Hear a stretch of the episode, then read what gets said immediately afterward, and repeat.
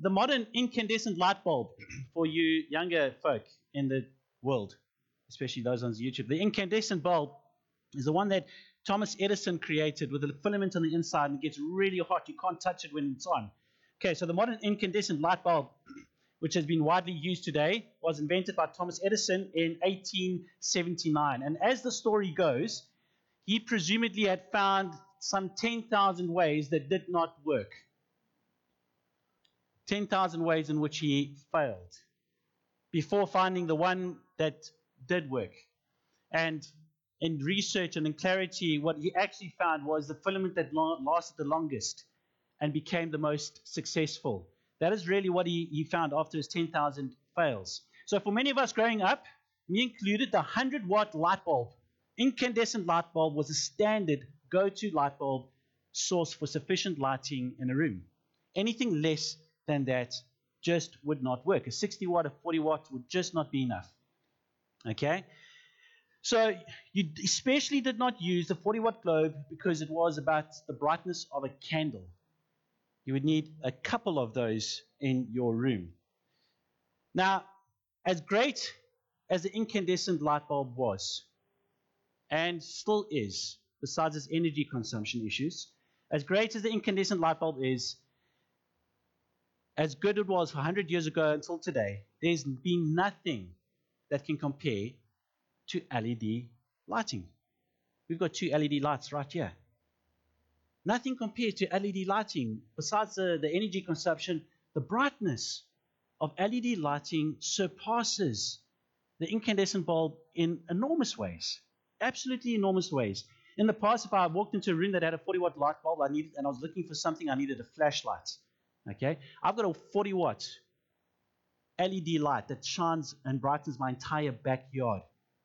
That is how awesome, how great an LED light is. And as great as uh, the incandescent is, there's nothing that comes in comparison in terms of luminance and brilliance than the former incandescent, than the current incandescent, uh, the LED.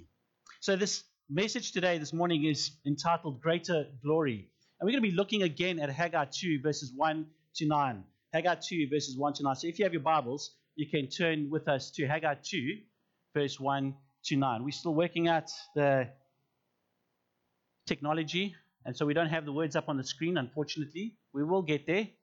We're getting the guys sped up and trained up as quick as possible, and the moment they're confident, we'll take them to the next level. So if they thought they're there yet, they're not. There's another level still to come. Haggai 2, verses 1 to 9.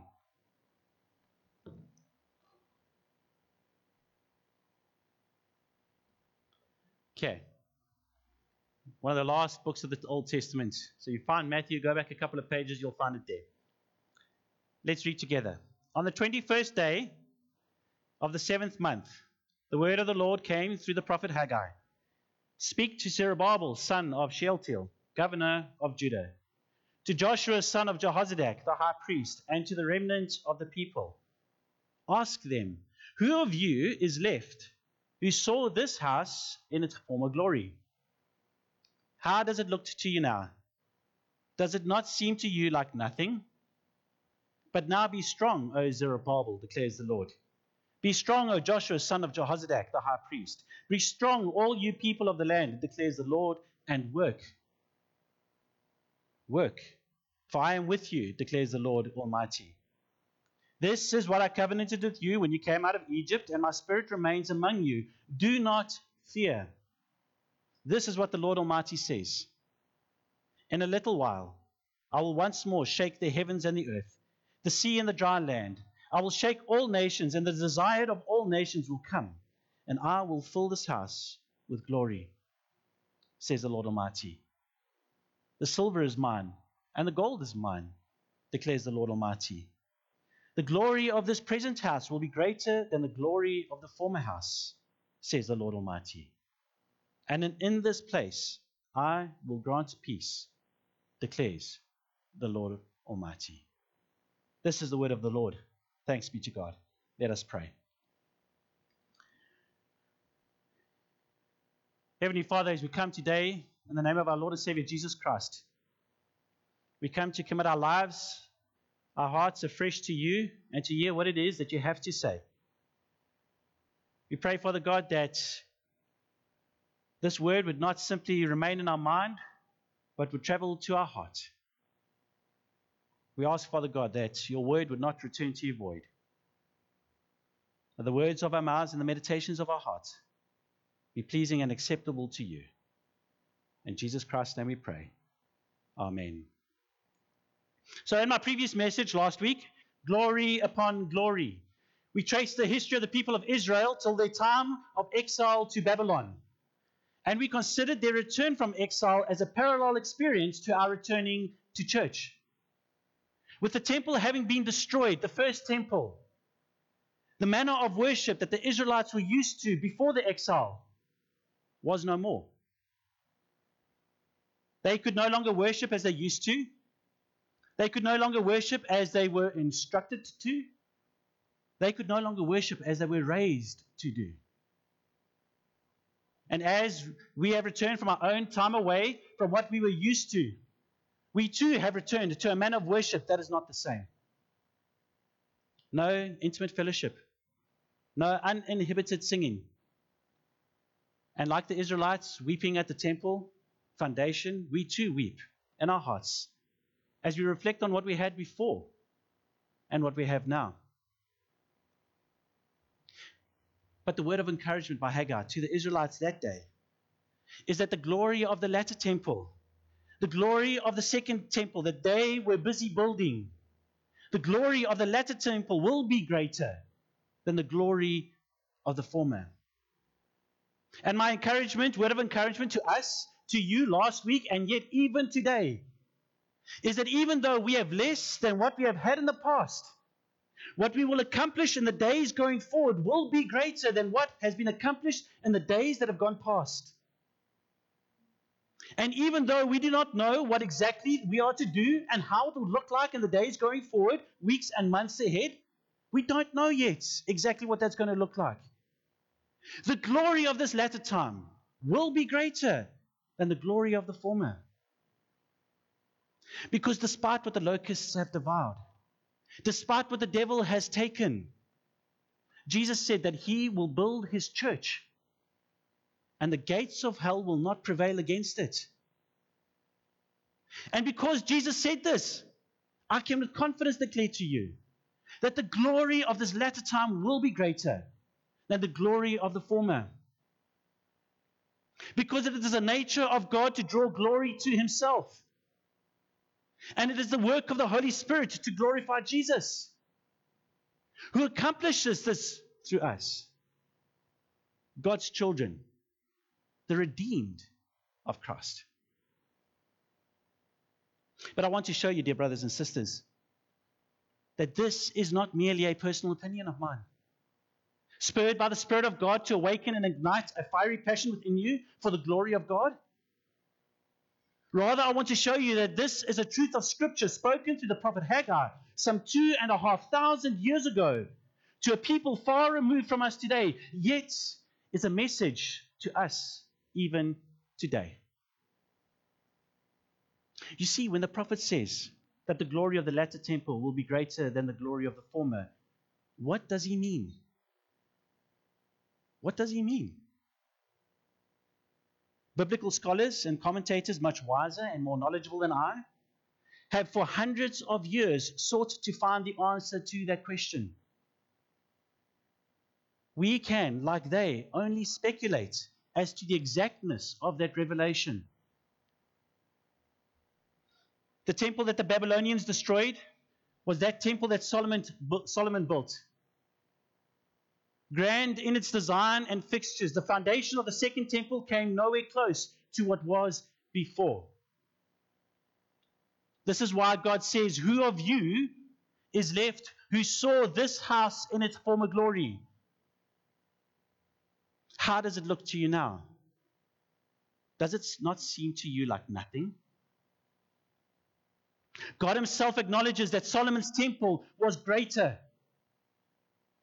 but more than being greater in design, it contained the very seat of God on earth.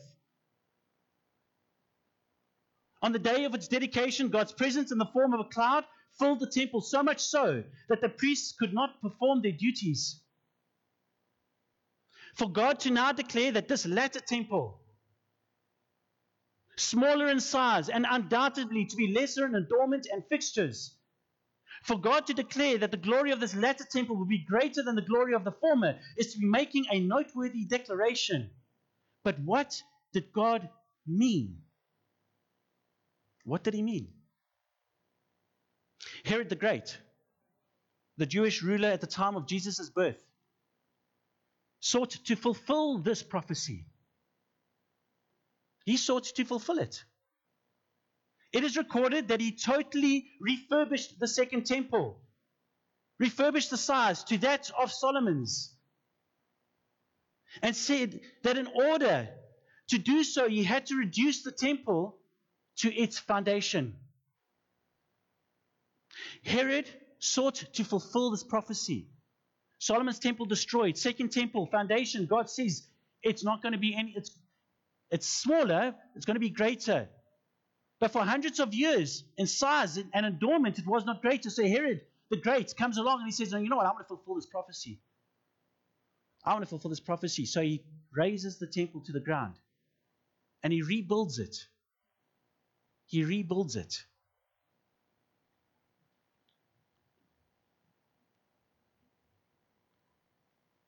This is a known historical fact.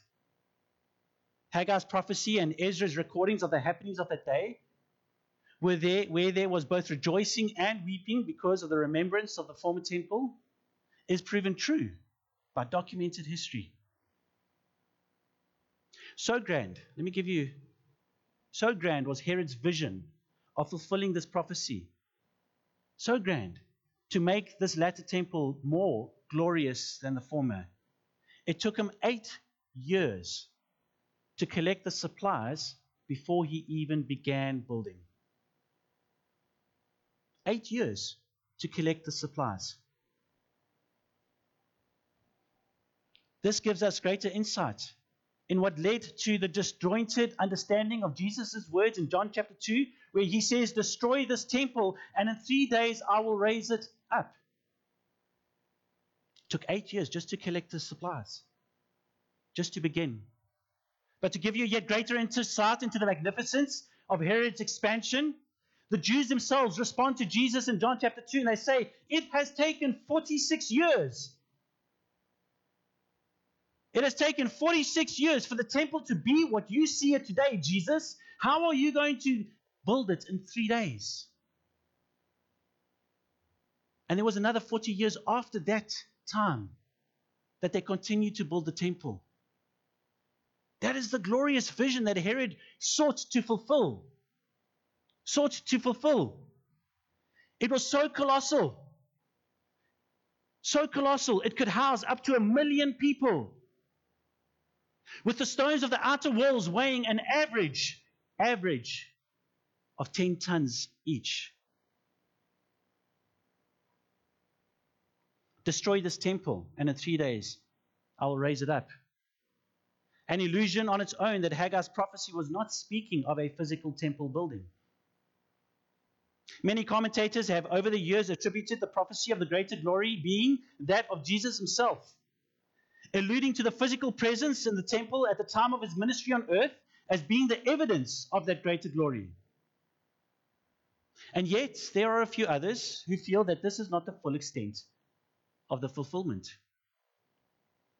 You see, whilst there is no dispute that in part Jesus' presence in and out and around the second temple, the latter temple of Haggai's text, there is no dispute that Jesus' presence brought with it a sense of this prophetic word. Even if it was unknown and unseen to the Jews of his day.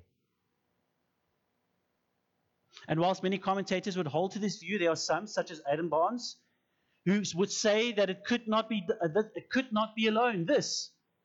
Because he says jesus says in john chapter 14 that he as the son is not greater than the father. Speaking of jesus in his letter to the philippians paul writes that jesus being in very nature god did not consider equality with god something to be grasped but made himself nothing taking the very nature of a servant, being made in human likeness. So if Jesus himself recognized that he was not greater than the fa- uh, Father, then Barnes's inference is that Haggai's prophecy cannot be in reference to Jesus alone. There has to be more. Now it's interesting to note that the Hebrew word for house in Haggai's verse 9 is Bayith, which has reference to a great many applications, including, and by definition, especially to family households. The word for house used here, whilst correctly used for temple, has as its core definition special application for family households. Now, that Hebrew word that was used has its own root word, which is derived from, how's this? Bana. And the definition for this word is to build. So the very word itself that is translated as house, the glory of this latter house will be greater than the glory of the former house. That very word alone means to build, could mean to build family households. And here's where the house word is transported from being applicable to not only the temple. In that this build to build, bana root, means both literally and figuratively. Literally and figuratively to build. So it's not a thing that it could be literally or could be figuratively, but rather when that particular word is used, it means both literally and figuratively. The glory of this latter house, both literally and figuratively, will be greater than the glory of the former house, in which my very presence rested. And as I asked last week, are you grasping the significance of what God is saying through Haggai? Are you grasping that? Last week, as we developed the message from the grand beginning of creation through to the time of the exile and return, we took only a high level summarized view, allowing us to see the link between Haggai's prophecy and the exodus from Egypt as declared by God through Haggai. God had remained faithful to his promise. And here in Haggai's prophecy, he, that is God, is linking this declaration of greater glory God Himself is linking this prophetic word back to the time of the Israelites coming out of Egypt. The history of their journey has not been lost or forgotten by God. And God was reminding them that His covenant, His promise, remains yet evermore true. All that went before has not been lost and was not in vain. Because here we stand yeah, you stand at the foundation of something that is seemingly lesser, and yet I, the sovereign Lord God, am saying that it will be greater. That is what God is saying to the Israelites. What we did not do last week was we did not go, we did not go beyond this passage of time. And we need to, because there's more to suggest that Haggai's prophecy goes beyond Jesus alone. For you see, God says further in verse 9, He says further in verse 9 through Haggai, He says, And in this place I will grant peace. The glory of this present house will be greater than the glory of the former house, says the Lord God Almighty. And in this place, in this latter house, I will grant peace, declares the Lord Almighty. Now, it's a known fact that peace has rarely been something for the nation of Israel. Very rarely have they had peace. Shortly after the second temple is built, Nehemiah comes to rebuild the city walls. He has half the builders stand guard and the other half build.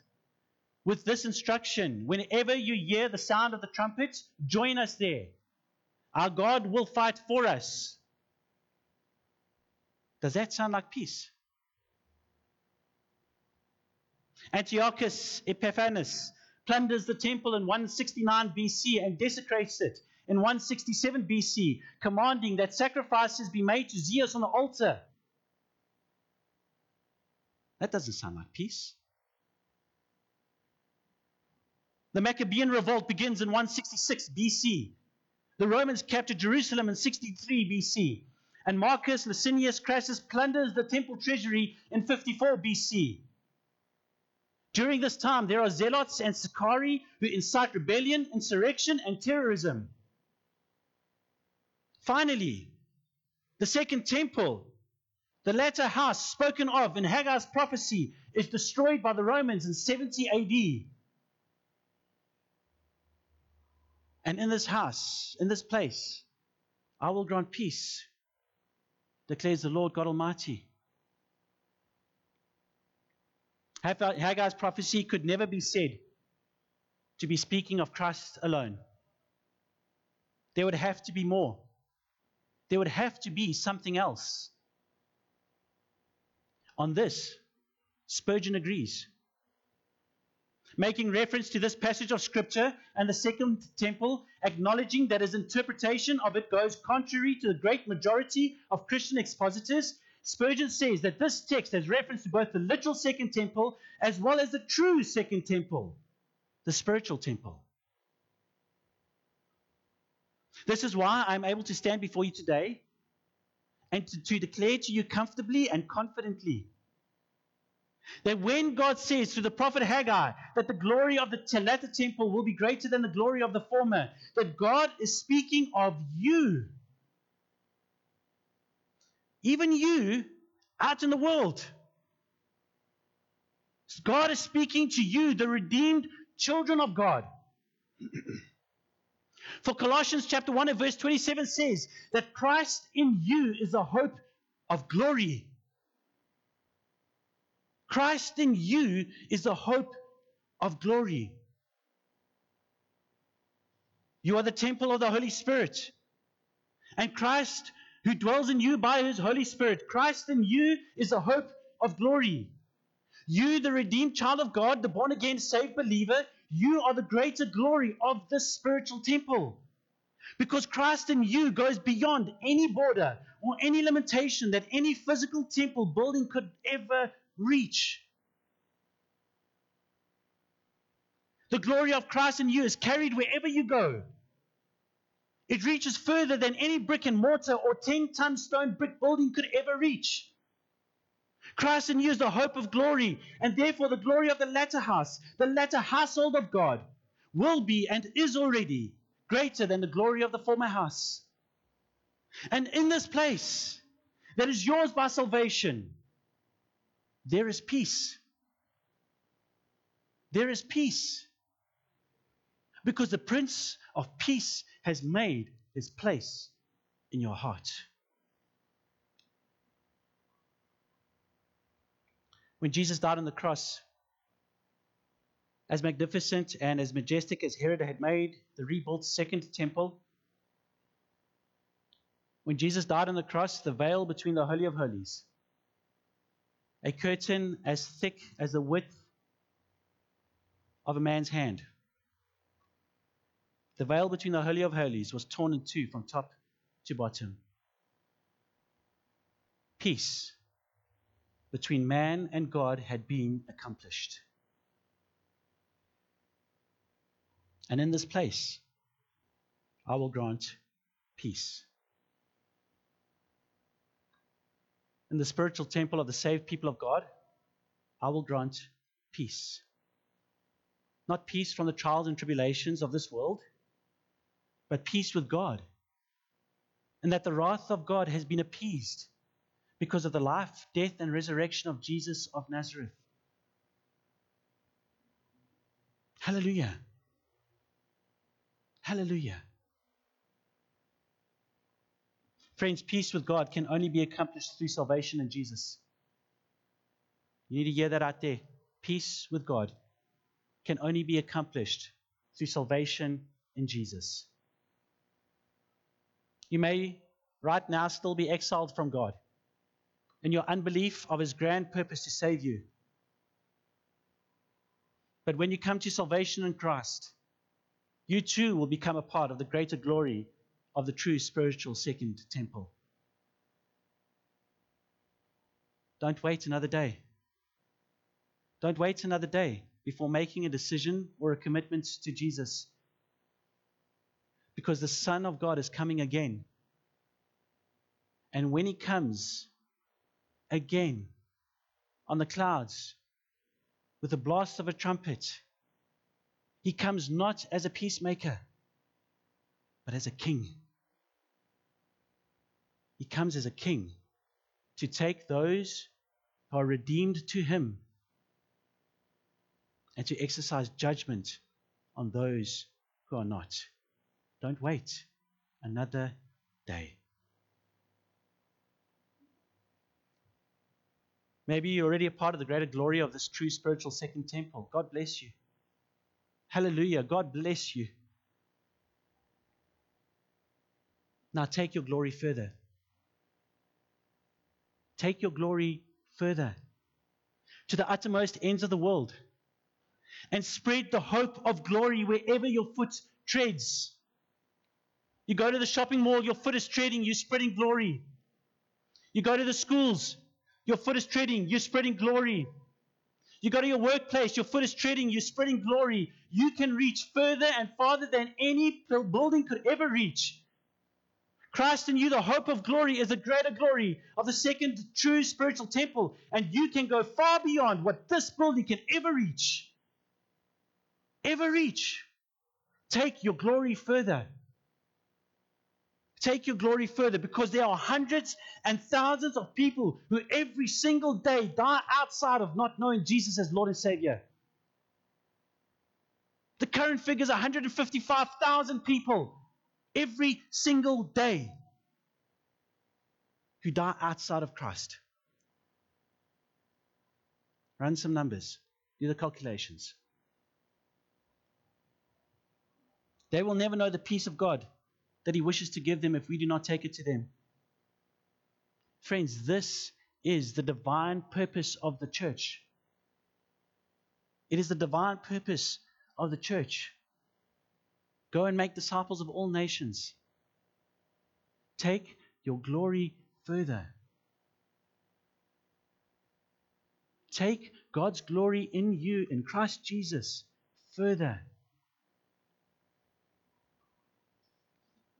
As we draw this to a close, there are only 47 days left to Christmas. 47 days before we celebrate the remembrance of Jesus coming to earth so that the hope of glory could fill our hearts, making us able to share peace to the world. There are many messianic prophecies that come from this post exilic period. Haggai's been one that would inextricably link us, ourselves, us today, two and a half thousand years later, with the arrival and birth of our Lord and Savior, Jesus Christ. Christ in you is the hope of glory. A glory declared to be greater than God's own original presence. You are the product of the new covenant, and you shine brighter than whatever has gone before. The remembrance celebration of Jesus' Advent birth is a hope to which all nations can cling to. Manifest in each child of God as witness and a testimony of God's grace and favor. That is Christmas. We are at peace with God because of Jesus. For this, we give thanks in what should be immeasurable ways. Least of not, should be our very selves for His service and His purpose. Greater glory means greater ability to win more souls for salvation. Shine bright and shine forth. Show the way to the bright morning star, Jesus Christ, the Son of God. Let us pray.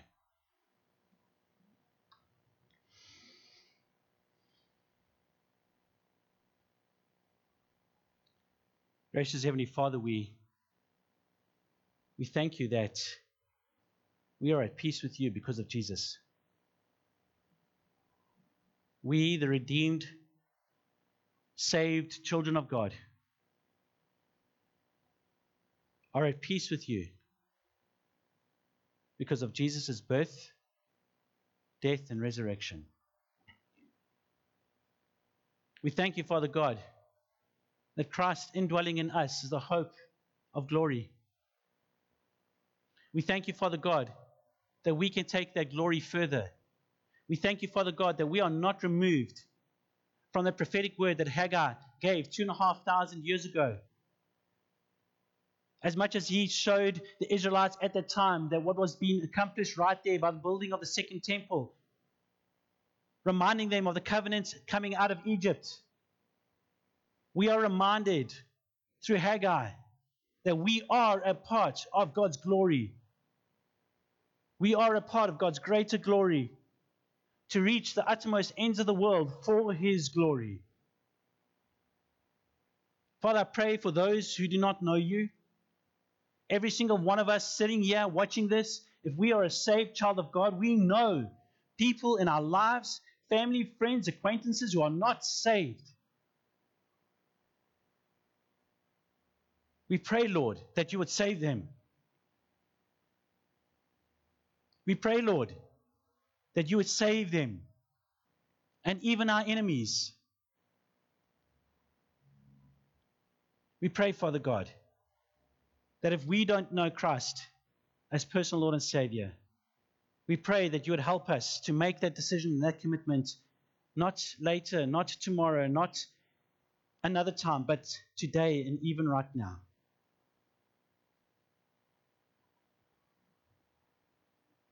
We pray, Father God, that you help us to take your glory further.